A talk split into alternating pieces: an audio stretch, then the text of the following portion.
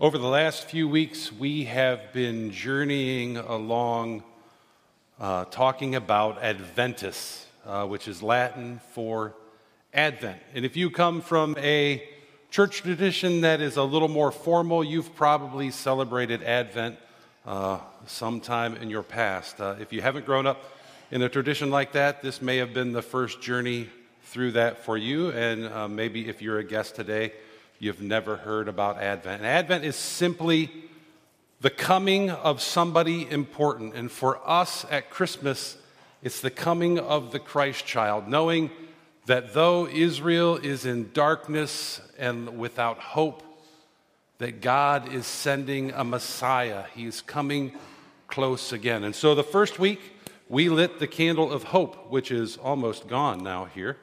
Um, the candle of hope that even in the darkness, God is sending his hope that he's coming close again, that they won't be lost.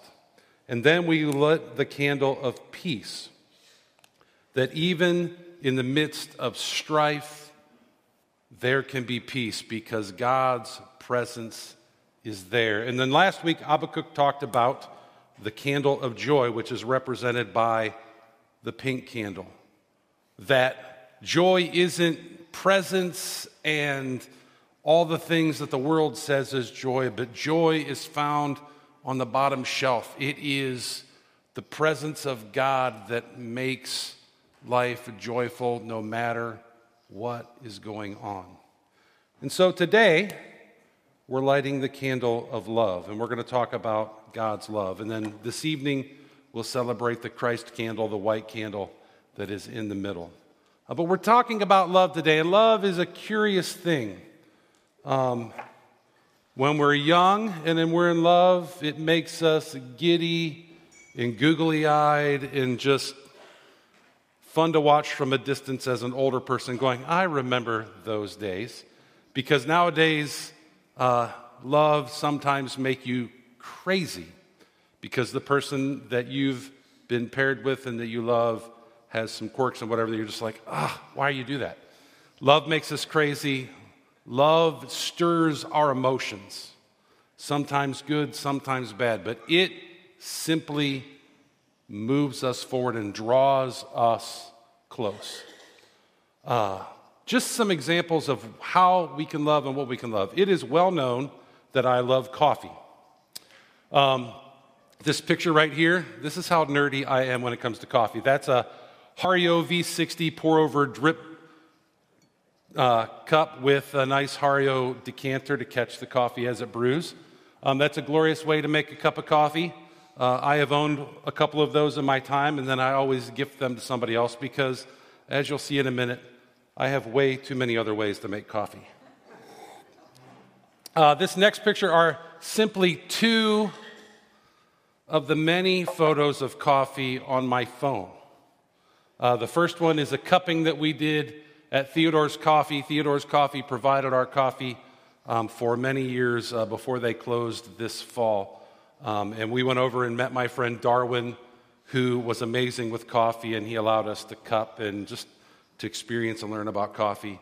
And then the other one are two of my favorite mugs. They're handmade by my friend Rita. And you can drink coffee out of a styrofoam cup, but it's, it's almost sacrilegious. You have to have a good mug to drink coffee. Um, and so those are two of my favorites. A good coffee mug is one that is not too big, so that if you don't drink it fast, it doesn't get cold on you, um, and preferably handmade. So uh, this picture, as my daughter giggles, this is a picture in my office of all the other ways that I have to brew coffee. On the left, the um, AeroPress, which is a nice, easy, quick way to make a cup of coffee, designed by the guy that made the uh, Aero Frisbee round disc thing. Uh, on the other side is a Chemex, which is really the quintessential way. And then right in the middle, the double circle thing, that is called a vacuum brewer that I've mastered maybe slightly. The last time I tried to make it, it boiled over and it was a mess. But if you do it well, that is a great way to make a cup of coffee. And then the silver thing, That's my nemesis. That is a Vietnamese coffee brewer because Vietnamese coffee is very strong, and so they brew it over sweetened condensed milk, and it's not good for your sugars. But um, I've attempted that brewer multiple times and failed miserably every time. But I love coffee, and I continually try because I want to learn, I want to get better at it, I want to experience it. So much so that even my computer screens have coffee on them. Not my wife, not my daughter, not my guitars, which would be a close second, I think, but it, it's coffee. So maybe your love isn't coffee. Maybe your love is some sort of sports. And I put U of M up there because we bash on U of M a lot here because you all have a crazy love about your team, but you love your team and you support your team, and it's what drives you. Maybe your love is cooking, or my friend Joe loves barbecue, and so he eats, sleeps, barbecue. He spends tons of money on barbecue uh, pits. And when he moved, he gave me two big giant boxes of barbecue stuff, and he gave Frank, my friend, two big boxes of barbecue stuff, and he gave my friend Tim two boxes of barbecue stuff because he had just acquired so much stuff because he loves barbecue. He loves to experiment. He loves to immerse himself in that. Or you could be like Walter. This is Walter. He wasn't in the room first hour for this. Walter loved trees. And so on his Facebook, why you would leave this on your Facebook? I don't know, but he loves trees, and this is him in a very younger time in his life with a cowboy hat sitting in a tree. Walter loves the outdoors. Uh, he loves his hands in the dirt. He loves growing things and just experiencing God's creation. We also love people. This is a picture of my wife and my daughter, and I love to be around them. They're crazy at times, referencing my earlier statements, but I love to be around them, to watch movies together, uh, to have a meal together, uh, just uh, to spend time with one another. So much so that I've made a covenant with my wife and bound myself to her, and then in that, I've bound myself to my daughter to be the dad that I'm trying to be. Love draws us close. Even if there's distance, love draws us close. There are phone calls and emails, and now because of COVID, there's Zoom, uh, there's cards. We can be close, even distanced. And so when you love, you want to be close. And I think God wants to be close to us, and I think God is close to us because of the way that He is. And so, what we're going to do is we're going to take this journey. We just got done as a church reading through Genesis, Exodus, Leviticus, Numbers, and Deuteronomy, seeing how God created and how He journeyed alongside His creation and His people right up to where they're getting ready to go into the promised land. And I think there are some key things in that that help us to know that God is close and that God loves us. When God created, He had to want to do it. He didn't do it because somebody told him to. He didn't do it just because, oh, ah, I'm bored, I want to do something. He created because he wanted to be in relationship with his creation. And so he made this garden of plants and trees, and he made the animals and the fish in the sea, and he saw that it was good. And then he created Adam and Eve, the pinnacle of his creating, and he made them in his image, and he called them good. And we know in Genesis 3 that God is walking in the garden in the cool of the evening, right before he happens upon Adam and Eve after they've sinned. God is close to his creation. He's there walking in the garden. Scripture doesn't tell us, but maybe he's interacted with Adam and Eve as they've been there. The idea that this holy God, the one who created, was close to them. But God had to give Adam and Eve a choice, just like he gives you and I a choice. He created a tree of the knowledge of good and evil, and he said, You shouldn't eat from that tree. You can eat from the tree of life and everything here, but this tree you need to stay away from. But Adam and Eve, in their curiosity, through the influence of the serpent, chose to eat from the tree because the serpent said, You won't die, you'll just become like God, which is a dangerous thing, which we'll talk about here in a minute. But they ate from the tree, they made a choice, and they broke the closeness of God. Because one of, one of the results of them eating from the tree is that God had to banish them from the tree of life. They couldn't be where God's presence was anymore. And the relationship that they had with the ground, that it was just going to produce fruit and they wouldn't have to work, now they're going to have to work the ground to survive. And God's presence is distanced from them. And if we continue to read, we see the result of them breaking God's request. The world devolves into chaos. Their son Cain kills their son Abel because he's jealous of an offering.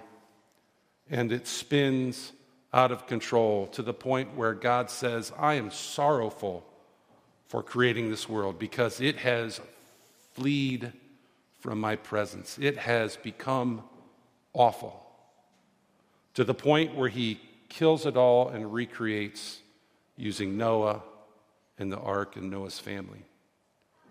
But if you've read the first part of Genesis, you know that Noah and his family don't take long to lose sight of what God has called them to be. And by the end of chapter 11, man has built a tower into the heavens to try to look into the place of God, to be like God, just as Adam and Eve did, and God scatters them throughout the world.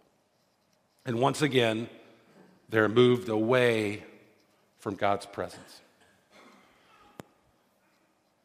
Shortly after that, we meet this new player in the story, Abraham. Abraham is a nobody from nowhere. He's aged and his wife is aged, and God comes to him and says, Abraham, I want you to leave this nobody place, and I want you to go to the place where I'm going to give you, and you're going to be a great nation. And through you, I'm going to bring my blessing to the world, and you're going to be involved in that blessing. God comes close to this nobody and uses him for his glory. And if you read the story, you see that Abraham and his descendants, they do okay. Um, and at one point, God makes a covenant with them shortly after he brings them out of slavery in Egypt. He makes a covenant and he moves in the midst of them in his tabernacle, which we read about and we talked about. However, as they get ready to head into the promised land, shortly after they head into the promised land, they once again lose sight of what God wants them to be. And his closeness in the midst of them is broken.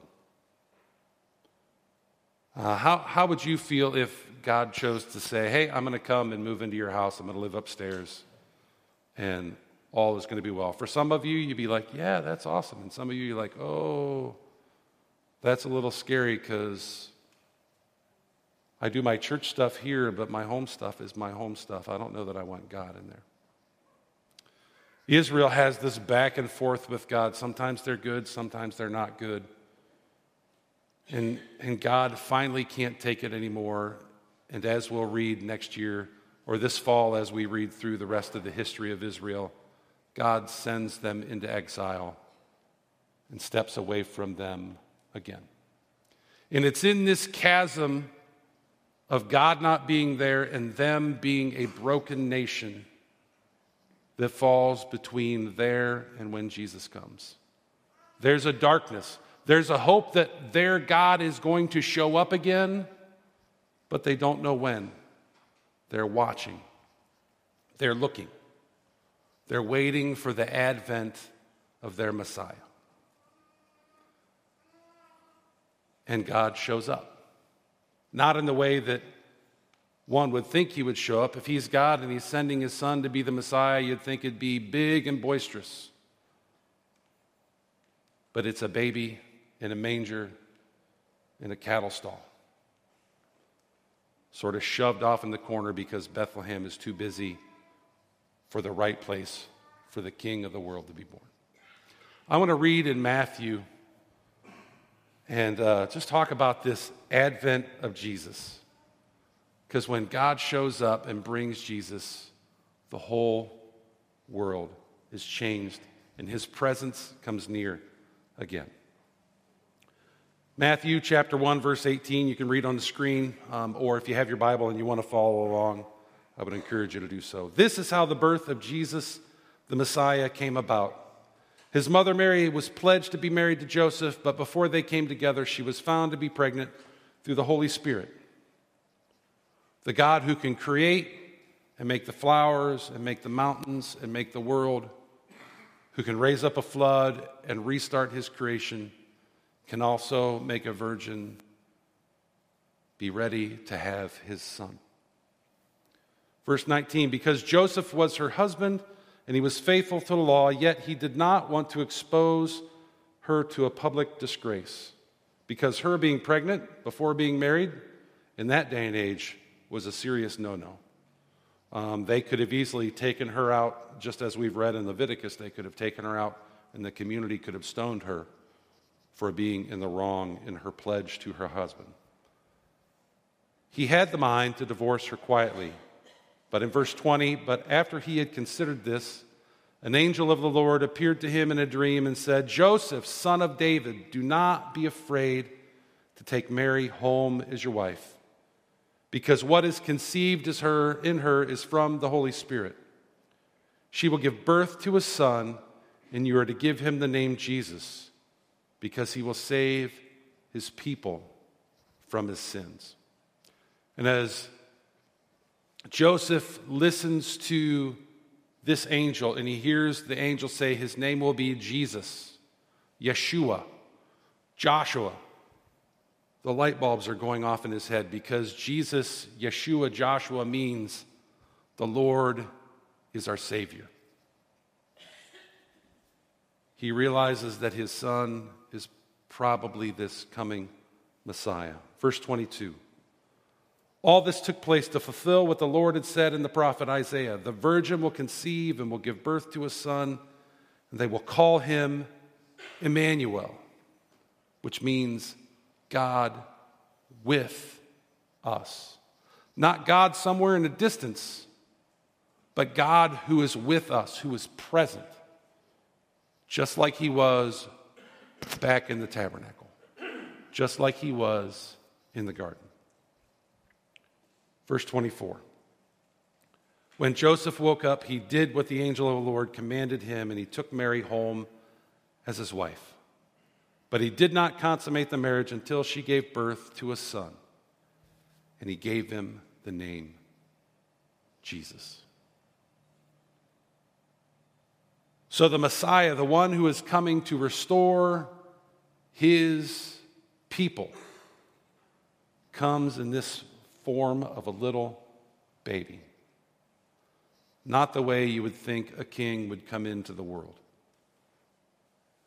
You would think a king would come in with bells and trumpets, proclaiming that he is here, yet in a lowly cattle stall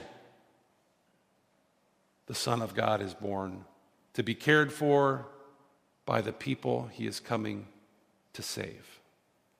And yet, in this little baby, God has come close. He's come close so that this hope that we are waiting on is here and present. He is bringing peace, and he'll show how peace is to reign in his kingdom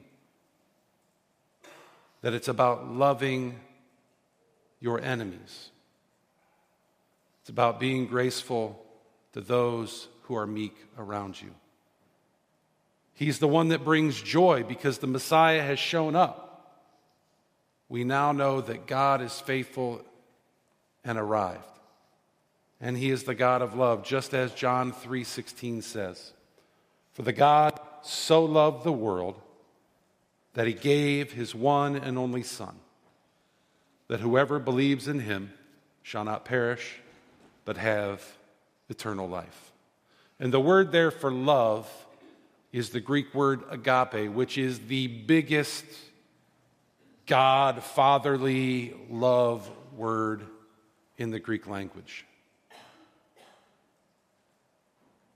It's that grandfatherly dad love that just swarms you when you need it to. And so God has given us this gift, this baby Jesus who brings hope and peace and joy and love. He has come close. It is the greatest gift. But the challenge for us is this as Jesus comes, he lives, he shows us how to live, he goes to the cross, he dies, and he's raised again. He shows us how to live, and he calls us to draw close. And that's the question that's before you right now. He is the perfect gift, but with any gift, you have to pick it up and you have to take it. You have to open it. And then it's up to you of how you appreciate that gift whether it's something that you just set on the shelf, or whether it's something that you allow to shape who you are. And so, as we continue to worship and as we respond today, I want to challenge you and ask you this question How do you respond to God's love? Are you somebody who walked in the door today that hasn't been in a church for a while and you sort of wondered in the back of your head when I walk in the door? Are the walls going to cave in? Are the people going to be judgmental of me even though they don't know my story? Uh, maybe you've been following God for a while and you've just drifted off to the side of the road and you need to get back on the road and grasp hold of that gift again. Maybe you've been walking well, but it's time for you to take that next step forward. Uh, we're going to sing and we're going to share in communion, which is yet another reminder that God is close. And there are people around the room that would love to talk with you if you need to take that next step, if you need to know what God's grace and love is. He's right here. You just have to step in. Let's pray. Lord, we thank you that you are good. Um, I thank you that you are over us as you love your creation and that you've been constantly involved all the way from the beginning of time, even though we, as your creation, have almost always went the other way.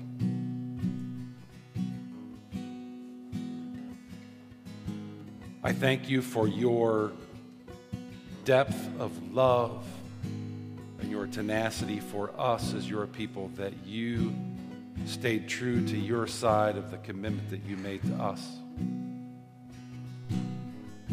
That even when Abraham's descendants, the people of Israel, failed, that you didn't give up, that you continued to figure out how you could come close that as you sent your son and your people turned against him before he was crucified, that you stayed close. Lord, I pray right now that you would help us to know that you are close and that your love abounds for us, no matter how broken we are, no matter how imperfect we think we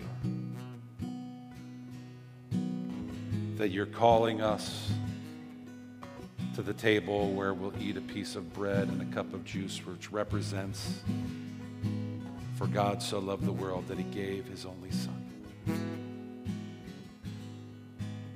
May you help us to cling to you and to step close and bask in your love.